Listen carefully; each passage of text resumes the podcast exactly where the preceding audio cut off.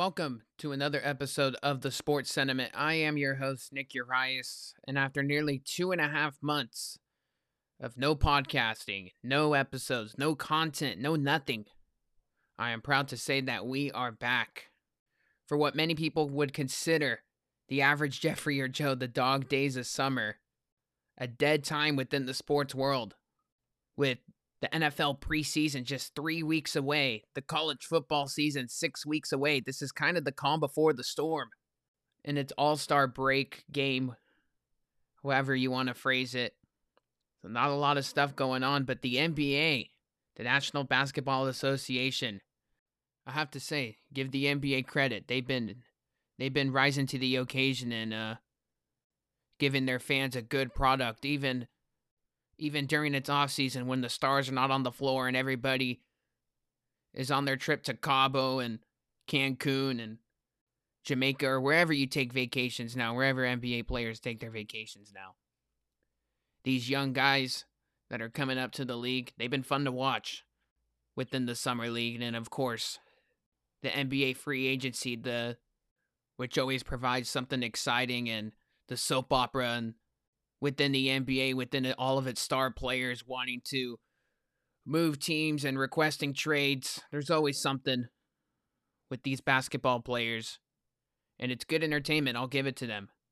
But anywho, we're here to talk NBA basketball today for what's really just a reboot episode, if you will, before we get into all the football talk that is rapidly approaching. And when I mean we're going to have a lot of football talk, I truly mean it. Last year, when we launched this podcast, we had we were prime primarily NFL heavy, but as somebody that goes to San Jose State, not only as a student but covers the team and broadcasts pretty much all a large majority of their athletics f- between football, basketball, and baseball year round.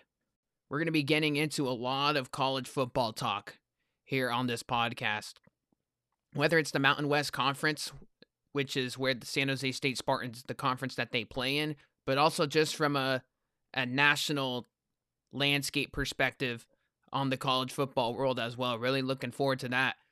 It's going to be a busy fall from my perspective, but most definitely ready for it. It's partially a reason why we took a two month break from this podcast because we're just getting ready for the beast that's about to come our way.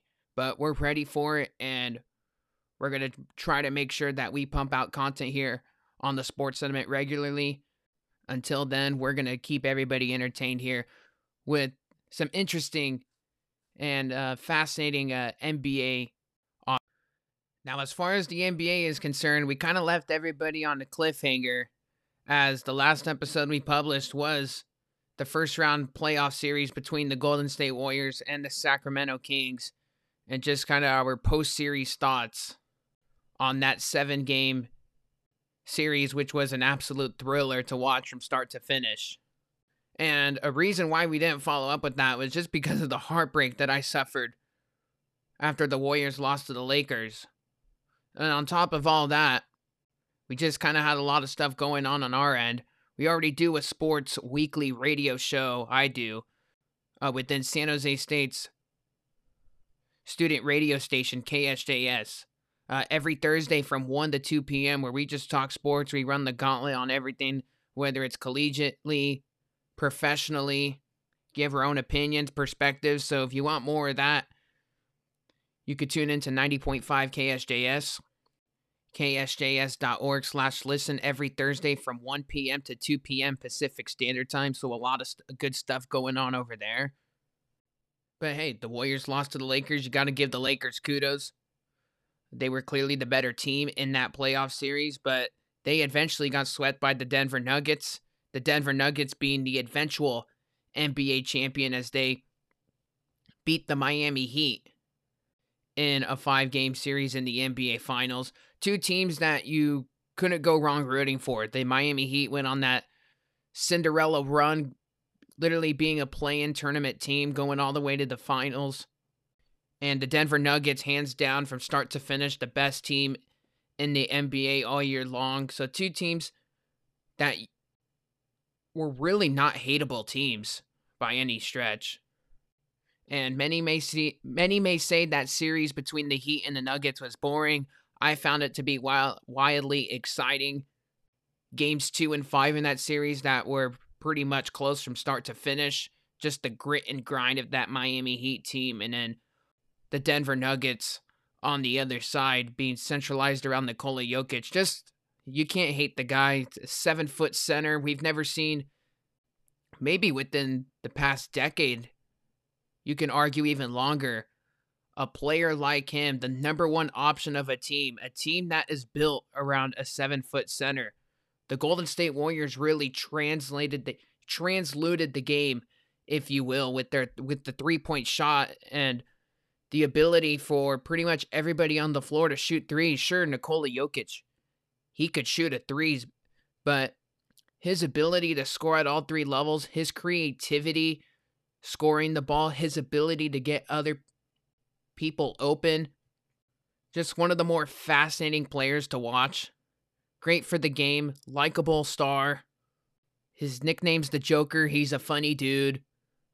And the Denver Nuggets won their first ever championship in their franchise history. Can't go wrong with that at all.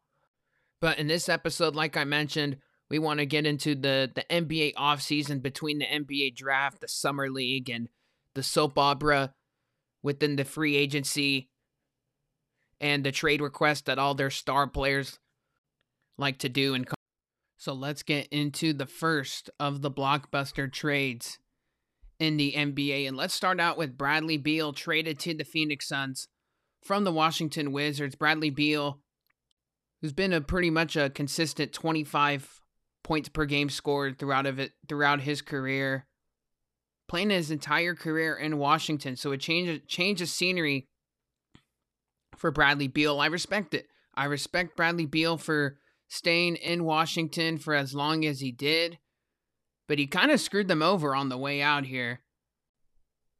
Said that he wanted to build a winner in Washington. Management really didn't do him any favors in providing him with the proper supporting cast around him. He signed a five year, $250 million contract a year ago, served the first year of that deal. But here's the catch in that five year contract that he signed, he made sure that he got the no trade clause within his contract, which, if you don't know what that means, basically means that organization cannot trade him without the express written consent of him and his agent. Now that put the now that put the Wizards in a sticky pickle because Bradley Beal basically gave when he requested a trade gave the Wizards a short list of where he wanted to play. One of those teams were the Phoenix Suns. What does that mean for the Washington Wizards? They only get so many good resources. They're not going to get the best offer from the remainder 29 teams. It's going to be on Bradley Beal's probably short list of five teams, and they're going to have to go with the be- most desirable deal for the Wizards. So the Wizards, you know, they got Chris Paul, they got Landry Shamet, a, a couple second round picks. Not the best sort of deal for Washington. We'll get into Chris Paul a little bit later because he ended up getting flipped in another deal, but a massive win for Bradley Beal and give his agent tons of credit for playing a good game of chess. As far as Beal on the Phoenix Suns is concerned, he's going to be paired up with Devin Booker and Kevin Durant, along with a, a bunch of veteran minimum dudes on some on a on a small deal and a small contract. I personally don't buy into it this whole Phoenix Suns thing with their three headed monster and what they got going over there. Not the biggest fan of it. This is, we saw what they did last year. There's only one ball with three superstars on a team between KD, Devin Booker, and Bradley Beal. Somebody's going to have to play off the ball and sit in the corner until they get the ball.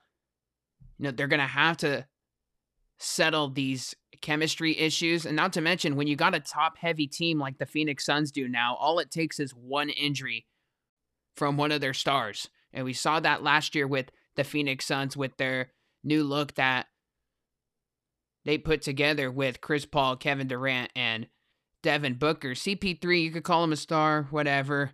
He got hurt. They had some other key players get hurt.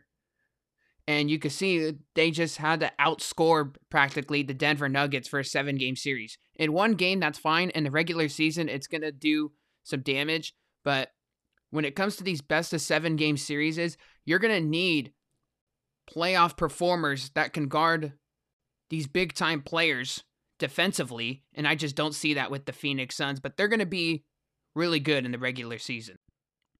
Now, going from the desert to the East Coast, let's go to the Boston Celtics as they made a massive splash in acquiring Kristaps Porzingis from the Washington Wizards. The Wizards are in full sell mode as the seven foot three power forward Kristaps Porzingis is going to the Boston Celtics, a three team deal. Gets him there with the Wizards and the Memphis Grizzlies. The Washington Wizards basically got Tyus Jones from the Grizzlies, and the Celtics sent Marcus Smart to the Memphis Grizzlies, which I thought was pretty big. Let's start out with Kristaps Porzingis. I'm not the biggest fan of Kristaps, if I'm being completely honest. Seven foot three. He's more of a he's been that stretch forward type big. He's got to change his game. I'm really interested and intrigued to see how he plays in Boston because he's been the number one option on two loser franchises with the New York Knicks and the Washington Wizards, at least when he was there. So he was basically their number one option on two bad teams that weren't contending. And despite him being 7 3, all he would do is just stand beyond the three point line and just chuck up threes. When you're 7 3, you got to go in the post. He needs to get into the post more. Interesting to see if that happens in Boston. But Again, I don't know how that's going to work out with the Boston Celtics and Joe Mazzulla. Joe Mazzulla is only in his second year coaching at the professional level. You know, you could just see the inexperience kind of come into play last year with this Boston Celtics roster. He had Jayson Tatum, Jaylen Brown, Al Horford. He just seemed a little stumped once when he got into the Eastern Conference Finals against the Miami Heat. Erik Spoelstra clearly outcoached him in that seven game series. And now you're going to add one more star into the equation here. Boston has been contending for so long, ever since Jayson Tatum was a rookie. And obviously, you're trying to maximize this window here. You're trying to get over the hump, but they just haven't been able to do that. They lost the NBA Finals in 2021 to the, or 2022 rather, to the Golden State Warriors, and they've been threatening they threatened last year and even in years past, but they just haven't been able to, you know, put that ring on their finger. And now you're going to add one more element into this Boston Tea Party with Kristaps Porzingis. Interesting to see how he's played along with a similar player in Al Horford. Is Horford going to come off the bench? We shall wait and see. As for the Washington Wizards getting Tyus Jones, I'm a big fan of Tyus Jones. He's an underappreciated backup point guard. Now he's going to be a starter. He was really good with the Memphis Grizzlies. The numbers won't really back it up, but he was one of the best assist to turnover ratio guys. He's going to be on a bad team. He's going to get really good mi- he's going to get a lot of good minutes here with the Washington Wizards and he's going to be productive with the Wizards. He's going to make other players around him better. And he he played for a small market. He backed up Ja Morant, so we really didn't get to see it as much. I think Tyus Jones is really going to flourish in in a system where you know he can actually take over and show off his capabilities offensively when he was just more of a facilitator in Memphis and Boston Celtics sending Marcus Smart to the Grizzlies. I mean, this one actually surprised me quite a bit as Marcus Smart, you know, he was really one of the the hard nosed grit and grind type of dudes for the Boston Celtics. This that was the guy that would you know run through a wall uh, for that Celtics franchise. He went to the Oklahoma State Cowboys as a college player. Obviously, a grit and grind type of college program. They bring in a lot of quality defenders over there in Stillwater, Oklahoma. So I'm surprised that Marcus Smart was actually on the table because he's one of those guys that could that could really do it all for a team. He could score, his three-point shot can get hot at the right time, he could rebound, play make. Won he also won defensive player of the year not too long ago, a year or two ago. You're so you're gonna get the on-ball defense from him, just a full-on complete player. I would have much rather sent Malcolm Brogdon in a deal in a deal like this because Brogdon really didn't seem to fit all that much within that Celtics organization in his first year. Marcus Smart's been there since day one, ever since the Isaiah Thomas days, which seems like forever. Like what, 2014, 2015? He's been there forever. So the fact that Marcus Smart was even on the table for this type of deal, hey, the Celtics really like Kristaps Porzingis. It, it it is what it is. Brad Stevens, that's why he makes the big bucks. That's why he's running the organization. But hey, I'm really I'm really interested to see especially within this three team deal how each team benefits from the players that they got because I think you know the Boston Celtics they could clearly win a championship with that core on paper. The Washington Wizards could really build a foundation around Tyus Jones and Marcus Smart could really plug in what they already got going on there in Memphis. Can help out Ja Morant after all of his offseason debacles and the crap that he's done off the court and really have that be that Dillon Brooks replacement that that dude that's going to get in everybody's face and be a more productive Dillon Brooks within Marcus Smart. So I think you can make an argument that all three teams won in this deal within the players that they got in return, especially with Washington in a way that, you know, they really just got a lot of cap space out with Kristaps and they got an underrated guy in Tyus Jones. So we shall see what happens there. The final trade in right in right in my backyard. Mike Dunleavy Jr. with the Golden State Warriors taking over at general manager for Bob Myers. Bob Myers stepped down, and boy, did this guy make a splash, and did he do it in a big time way, trading Jordan Poole to the Washington Wizards for Chris Paul. Warriors also sent Patrick Baldwin Jr. as well as Ryan Rollins with a couple draft picks, one being a first rounder in 2030, a second rounder in 2027. You get the gist. Now, people maybe are going to hit the panic button and say, what the heck is Mike Dunleavy Jr. doing? But I think this was something that needed to happen. Obviously, we all know what happened with Jordan Poole and Draymond Green and the the infamous bunch before the before the season started when Draymond and Poole got into it during the the training camp period of the season. The chemistry was never the same. Poole was kind of down the locker room, kind of took a toll in a way. Things were just weren't right. Jordan Poole also makes a lot of money. And I blame Bob Myers, one of the few mistakes that he made as general manager for the Warriors. I understand the Warriors just won a championship ring. Jordan Poole was a big part of it. So what did he do? He decided to throw over $30 million for the next four years in his face. And with this new collective bargaining agreement, it just it's not going to work. The CBA, which basically the NBA is trying to eliminate the super teams in the league. They're trying to make sure that teams don't abuse the salary cap and go into the luxury tax, which Joe Lacob has been doing since he bought the Warriors. He's an aggressive owner that wants to win, and it's paid dividends as the Warriors just keep hanging up banners with this core group with Steph, Clay, and Dre. But Jordan Poole, I think, needed to be moved because I think the Warriors are also thinking from a long term perspective as well, as they don't really want to pay Jordan Poole 30 plus million dollars for the next three years. Now, the player that they ended up getting back was maybe the biggest arch nemesis, a guy that's been a part of many playoff battles against the Warriors, and that being Chris Paul, the last guy that you would expect in a Warrior uniform.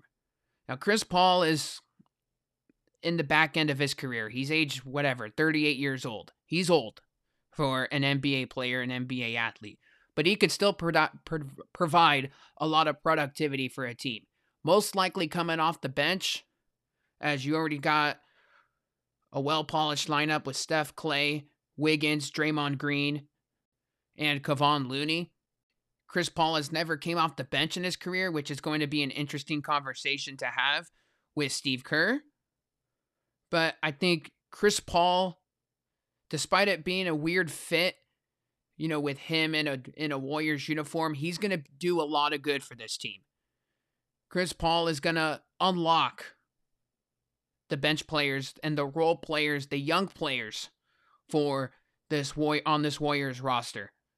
Number one being Jonathan Kuminga. Jonathan Kuminga is 21 years old. He's entering year three as an NBA pro. The Warriors love Kuminga. They think he's got all the upside in the world. He could be a, a terrific player.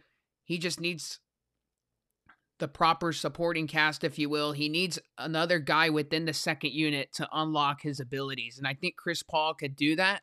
Draymond Green has been has gone on record on his own podcast and other outlets and said Chris Paul is going to do a lot for Jonathan Kuminga.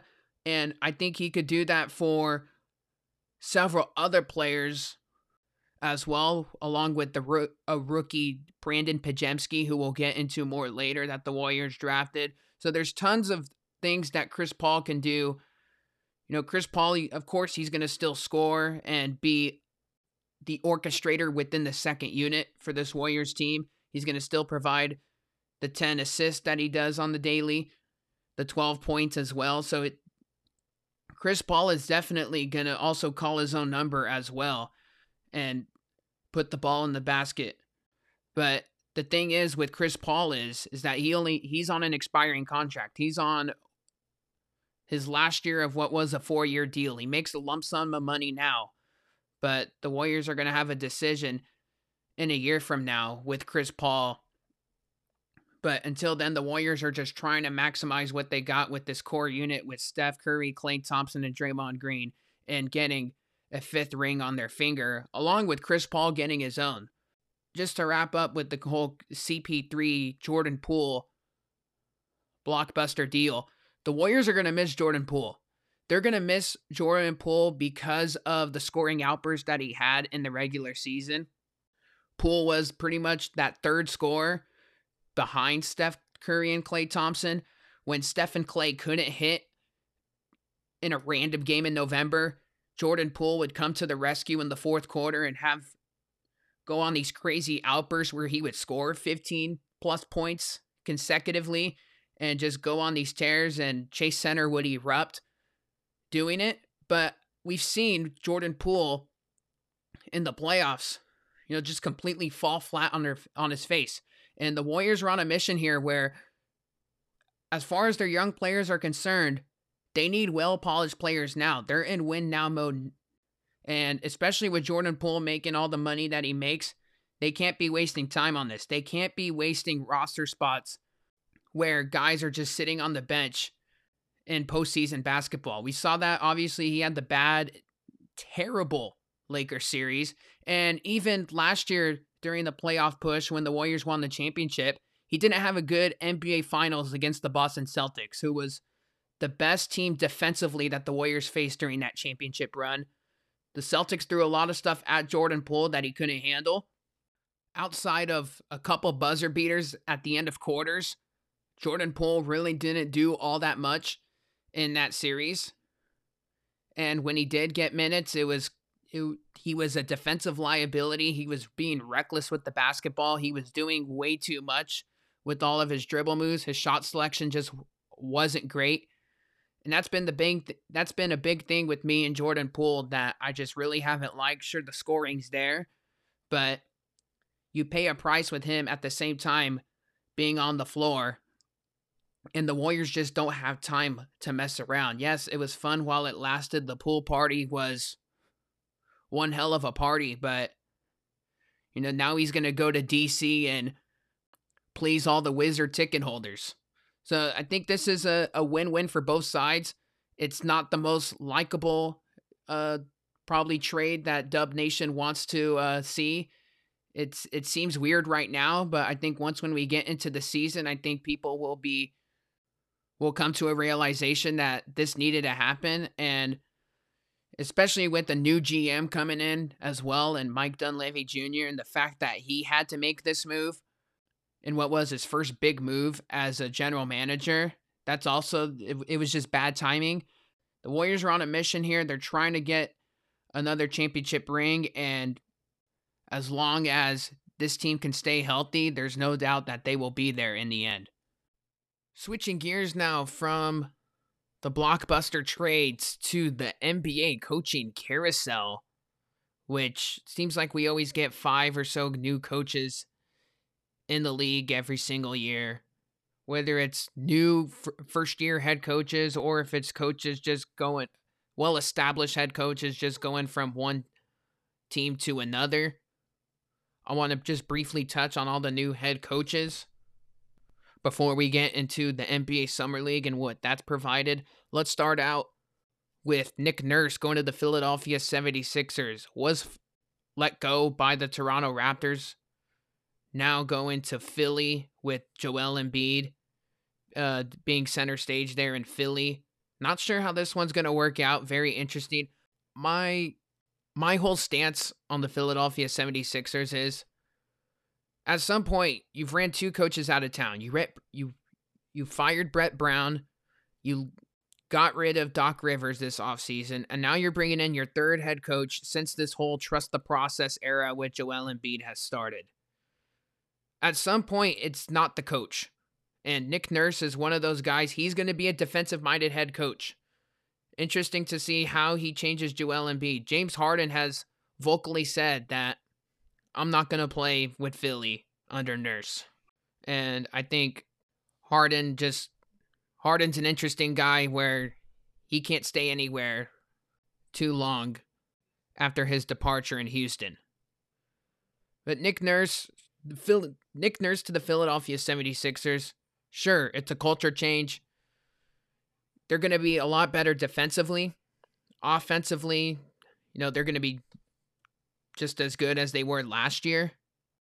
But it's going to be the same old song and dance with the Philadelphia 76ers until they clean house over there in Philly and just start restart this thing from the ground up. They've had so many chances to be in the NBA Finals, and all they have in this trust the process era is five or six straight years. I've lost count at this point of losing in the second round. Moving on to the Houston Rockets' new head coach, Ime Udoka. Ime Udoka replacing Stephen Silas. Udoka, if you remember this name, he was formerly the Boston Celtics head coach before Boston decided to part ways with him based on some off the court activities that had nothing to do with basketball. Ime Udoka is going to the Houston Rockets. Personally, I love the hire from the Rockets. Udoka is a hard coach to play for, which is something that Houston needs with all the young players that they have over there.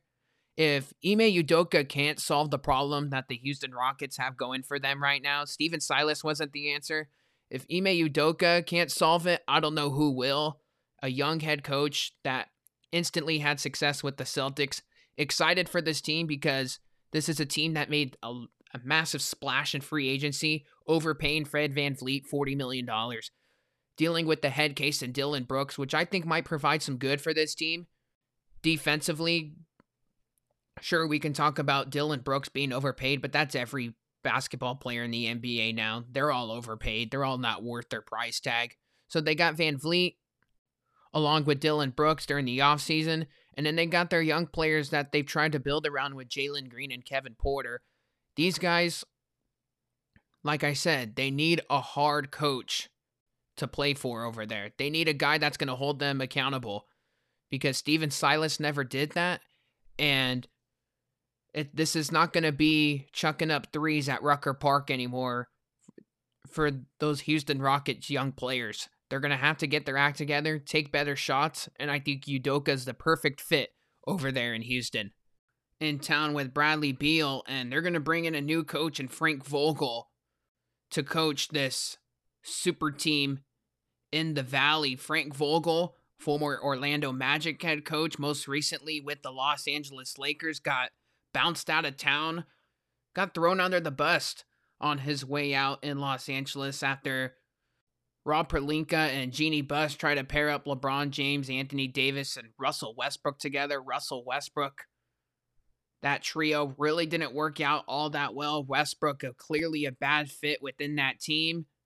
The team struggled massively, to say the least, with that trio. Frank Vogel was pretty much the scapegoat. Basically, we're going to blame it all on him when even he couldn't really do anything to solve what they had going on there in uh, Los Angeles. But he got bounced out of town. He took a year off, and then he ends up with another super team, pretty much on paper, with uh, the Phoenix Suns. So he, he's no stranger to coaching these these teams that got a lot of stars in one room. He did it in Los Angeles, as now he's going to do it with uh, Devin Booker Kevin Durant and Bradley Beal, and he's gonna have to he's gonna have to manage that three man group on top of all the veteran minimum guys that they got around them. Can they do it? Most definitely would. He's definitely a coach that I would feel comfortable doing it as I mean, he did win a championship with the Los Angeles Lakers. Sure, it was a bubble. People can say whatever. It was during the COVID season and what and whatnot but he made it work with LeBron James and Anthony Davis. So give credit to Matt Ishbia, brand new owner for the Phoenix Suns. On sure, you bounced out Monty Williams, and a guy that kind of rebuilt that franchise in Phoenix, but Phoenix, just like a lot of teams in the NBA, uh, they got one goal right now. They were in the NBA Finals. Unfortunately for them, lost a couple years ago to the Milwaukee Bucks and they're trying to get back to the promised land right now. Frank Vogel trying to take them there. I think it's a good fit that Frank Vogel's going to the Suns, and you know if despite the the Phoenix Suns being a Pacific Division rival to my Golden State Warriors, I mean if he, Frank Vogel, people better start writing him apology notes and thank you cards, uh, if he could somehow some way uh get the Phoenix Suns their first ever uh, NBA championship uh, in franchise history because uh, that would be that would be something uh, pretty amazing. Sure, you could say what you want on paper with that team, but you know it. You got a lot of egos in that room. Uh, we already know that Kevin Durant. Uh, sometimes he could be a he could be a tough customer. Uh, just check out his Twitter. But yeah, I, I like the Frank Vogel move that Matt Ishbia did, and I think uh, they're gonna have tons of success uh, with him under the helm. As for the guy that got bounced out of there, Monty Williams, he's also he's departing Phoenix and he will be arriving in the Detroit Pistons, the Motor City, as another deal that I absolutely love as well. Monty Williams rebuilt that Phoenix Suns franchise in the bubble. That's where they got a lot of their hype, a lot of their success with Devin Booker, a well-respected uh, individual with around the league. Chris Paul absolutely loved him. A large reason why Chris Paul went to Phoenix. Sure, he didn't get along with DeAndre Ayton. You know, coaches and players are going to have their issues and whatnot. Clearly, was a problem between the big man Ayton and head coach. However, I like this deal with Monty Williams going to Detroit because not only did he rebuild, but and what he had in Phoenix, but this Detroit Pistons team, they're just about ready to kind of climb out of 15th in the Eastern Conference now. This back to back years now where they've been the bottom of the totem pole. I think they're ready to, you know, hit the ground running now. They got Cade Cunningham and they just got a, a lot of high upside guys that Monty Williams is going to try to develop over there. Jaden Ivey, a polarizing player. James Wiseman didn't materialize with the Warriors, but now he's got a clean slate in Detroit. Jalen Duren, an electrifying, explosive player. Beef Stew, aka Isaiah Stewart. So they got a couple pieces in place here. Sure, this is not a finished product by any means, but if there's one guy that can do it, it's Monty Williams. Uh, this is a guy that where he needs to get the young players to buy in. I think he could. Sure, the money. Obviously, Detroit feels really confident with him because they threw a a massive money bag in his face, and obviously he took it. sure, I'm not saying Detroit is going to be a playoff team next year, but if you need to get the right coach in there, I think Williams is the guy and and if you could get this team in the right direction, get some productivity on the floor, try to unlock what these young players have within their game, I think this is this could be a positive outlook for Detroit because obviously Cade Cunningham is that dude, but it's just about getting that number 2, number 3 guys and just those complementary pieces along with those veteran guys all tied in together and Detroit could be cooking up something good in the Motor City, but Monty Williams in my professional opinion is the guy, but it's clearly going to take time there in Detroit. And then to round it all off, we got two first year head coaches, starting off with Darko Rakovic being hired by the Toronto Raptors. Rakovic was an assistant coach with the Memphis Grizzlies. Word on the street is that he was a likable guy within the Memphis Grizzlies organization. I think the the Raptors were missing that players coach within Nick Nurse.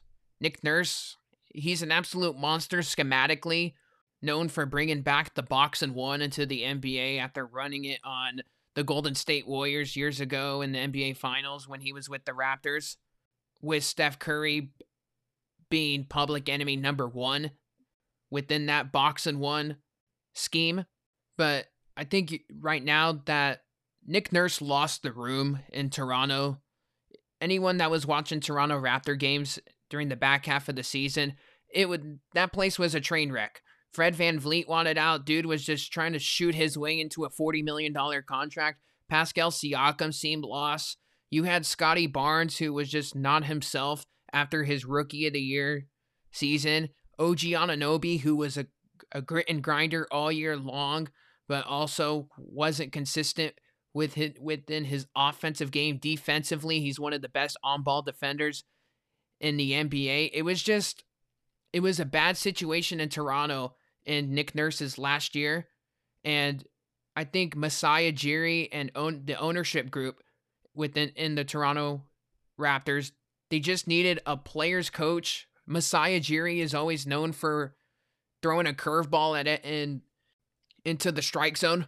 He's gonna make the most outside ordinary move out there, and I think this is a total Raptor move here with Rakovic being the head coach here. Not sure how it's going to work from a you know offensively and defensively with this team because we don't really know Rakovic's style, but this is a team that clearly needed a culture change and a team that is going to be centralized around Scottie Barnes and OG Anunoby. Pascal Siakam's on the trade block.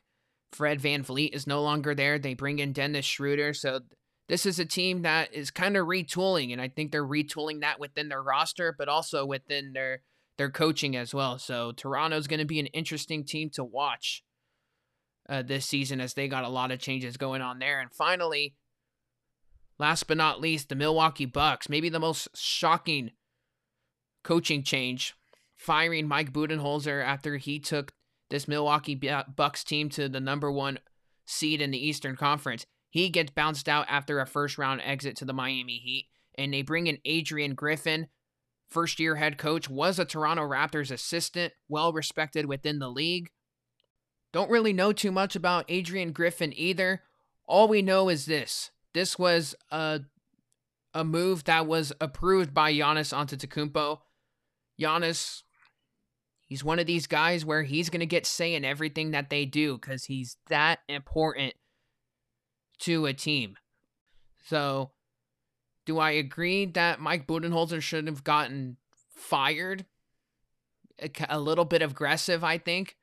It is what it is. I don't get paid the big bucks. This is going to be a team that's still contending, whether it was Coach Bud or Adrian Griffin. So we're just going to have to, this is just kind of a wait and see type of thing with Milwaukee two teams with first year head coaches, the Raptors and the Bucks, going to be interesting to see how those teams evolve as the season progresses in the NBA. Our final segment for this NBA episode here on the sports sentiment is the NBA Summer League. The NBA Summer League taking center stage in Vegas. And as I mentioned in the intro, that the NBA Summer League this year has just got tons of buzz. Part of that being that every single game is nationally televised on ESPN, and they got two games pretty much going on at once in Las Vegas. But I think you're starting to see within the NBA Summer League, it's just getting bigger and bigger every single year. And some people are probably thinking, "Come on, the NBA Summer League, who get who gives two rips about the Summer League?" But I think you're starting to see within the Summer League is that the young players, whether it be the rookies, the second year guys, the G League players that are trying to play for a spot within the NBA roster, they're taking it seriously. They've always taken it seriously, but I think now it's just finally getting the proper promotion, marketing. It's in the right destination in Vegas, so you're getting the NBA the the stars, the NBA players actually going to this stuff, which is cool because you kind of get that off-season angle and perspective within the players you know, if you watch one of these games, the commentators are loose.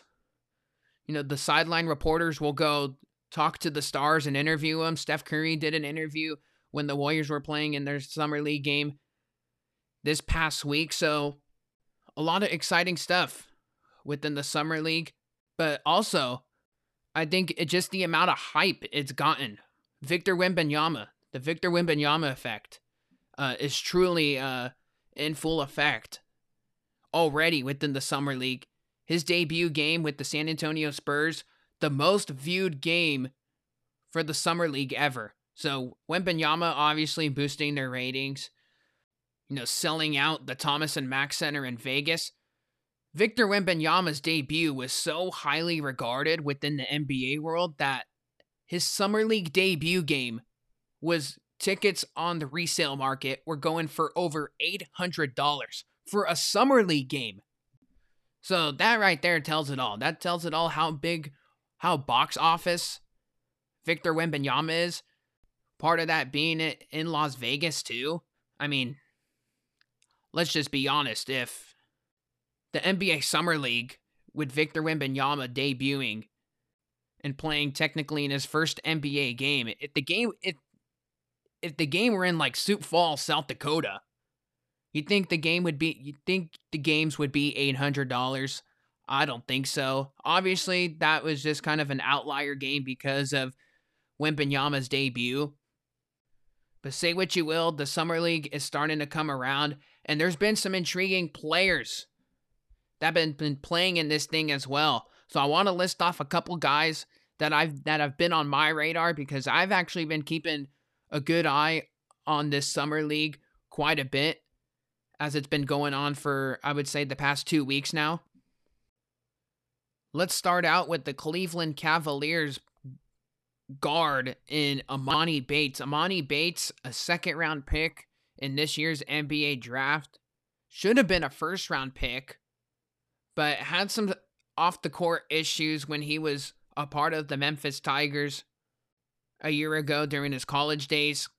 Memphis the Memphis Tigers actually dropped him said you're off the team and the only and the only college team in the country that was willing to take him back was the Eastern Michigan Eagles. So Bates went over to Eastern Michigan, put up a bunch of points. Eastern Michigan, from a basketball standpoint, not the greatest. So, dude, would uh, you literally had like a five star recruit coming out of high school on Eastern Michigan, taking like 40 shots a game, being inefficient, still managed to get drafted. And this dude's absolutely balled out for the Cleveland Cavaliers. Has dropped 20 points in his in his most recent game. The Cavaliers summer league team has been playing really good as it stands right now. They are 4 and 0. And he looked like just a lot of what we saw with the Memphis Tigers with him. Could shoot the ball, three level score, and what I like about him is he's been more efficient with his shooting. He's not rushing his shot The thing with him, he's extremely streaky, and it's been good streaky with him. I really don't want to see him, and I don't think we're going to see this if he is on the Cleveland Cavaliers and on the NBA roster. Is I don't want to see him as one of those guys that's going to just pull up every shot opportunity that he has. If he is more selective with the shots and takes good shots and the team and the players around him set him up, he is going to flourish in the NBA and he's got to he needs to put on some size, but I think that will just come over time. So Emoni Bates should have been a first round pick if he didn't have all this off the court drama in his college career. He's definitely got first round talent, did fall to the second round because of it. I think he's got a really good opportunity to perform for an already good team in the Cleveland Cavaliers if he is on the 15 man roster once when the regular season comes around. Jordan Walsh for the Boston Celtics. Jordan Walsh is a r- rookie out of Arkansas, was a second round pick. Probably because of how good the Boston Celtics are, he's not going to get be a part of a rotation piece in the regular season, but I like Walsh's game. Really good defensive player. The thing with Walsh is his offensive game is really not all much there. His three point shooting is inconsistent. His just his offensive game as a whole needs some work, but he does everything else right. He play makes, he rebounds, he defends. His shooting will come over time. He has shot the ball really well, particularly game against the Los Angeles Lakers. He's looked good in this summer league.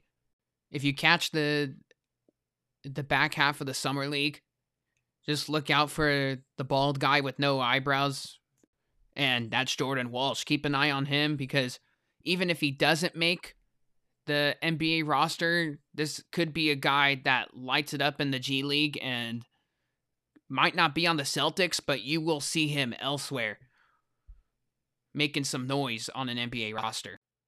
One more player that I want to touch on before I hit a team within the Summer League that player being Brandon Podziemski, the Warriors guard, drafted out of Santa Clara, right here on my neck of the woods in the South Bay.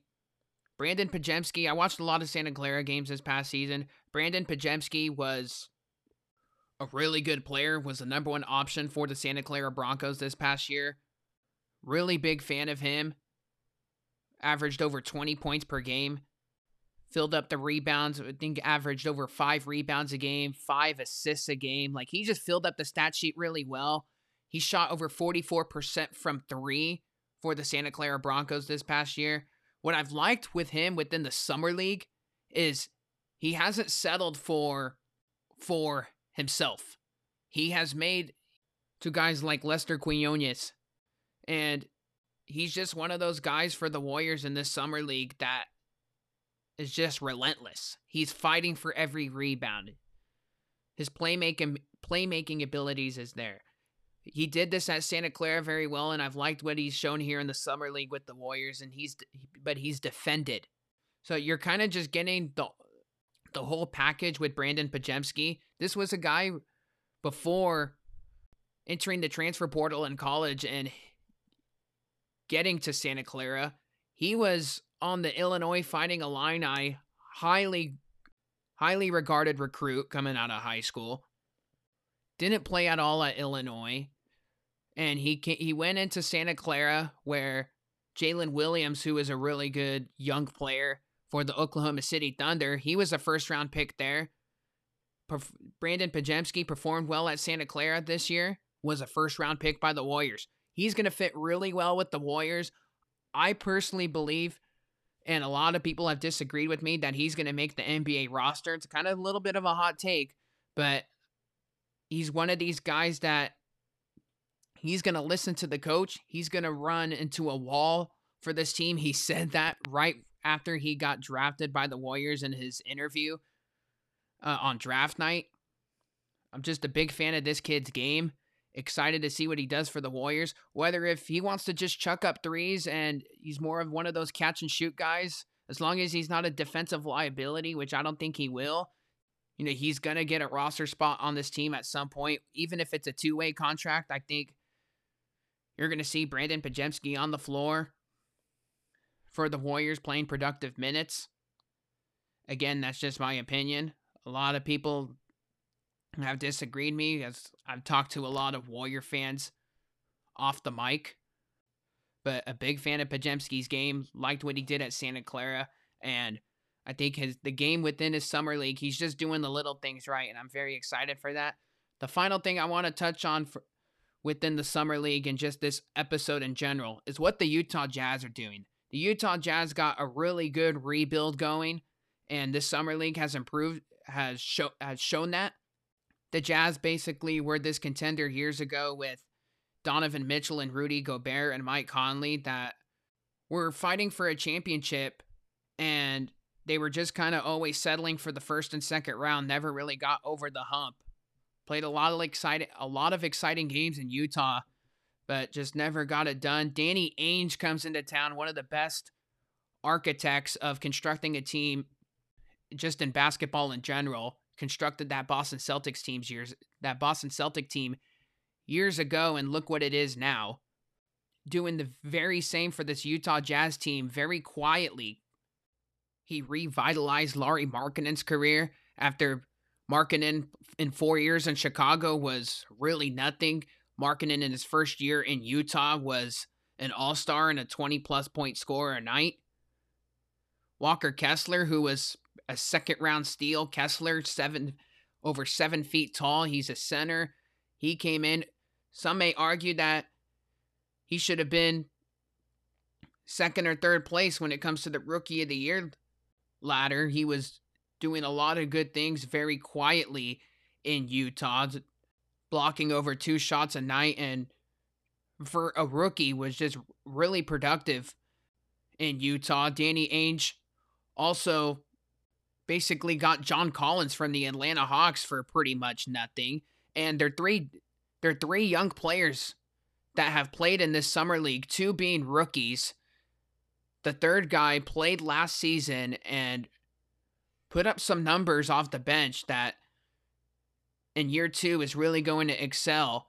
Their two rookies, Taylor Hendricks, first round pick out of UCF. UCF, University of Central Florida, their first ever first round draft pick in Taylor Hendricks. Taylor Hendricks, one of those big, bulky dudes that can spread the floor, play defense, explosive player. He's got a lot of high upside. Nobody watches University of Central Florida games. They're hardly on TV, so Hendricks is definitely one of those guys where he can go through some growing pains in Utah, come off the bench, do some things, grow and develop, and still be a big, big time rotational piece. And then you got Ke- Keyonte George, first round pick out of Baylor. He's just another one of those guys, too. He's not as big as Hendricks, but He's another one of those guys that could defend, shoot the three. He's exactly what you want an NBA player uh, in the modern day NBA to build a championship team. Danny Ainge did a terrific job there with his two first round draft picks. And then you got Ochai Agbaji, a player that I briefly mentioned. He played last year, was a big part in college. He was a four year college player. The number one option on that Kansas Jayhawk team that won the NCAA tournament two years ago. He came off the bench last year and had a couple double digit scoring nights. Just another three level scorer that could score on anywhere on the floor, get streaky, and get hot at the right time. Another guy that sure he can develop his defense, but that will come over time. He's just another plug and play guy that I think the Jazz will really utilize well. And, you know, the Utah Jazz, you know, they're a small market team. They're not that marquee free agent type team. They got Jordan Clarkson there who who's been a six man, one six man of the year several times once or twice in his career, but he's won the award. He's definitely could that could score 20 points a night. Sure, are you going to build around him? Is he a starter, a frontline starter that you're going to build a championship team around? Probably not. But this is a Utah Jazz team that is intriguing me because of Danny Ainge's history, because of the moves that he makes, because of the way he drafts.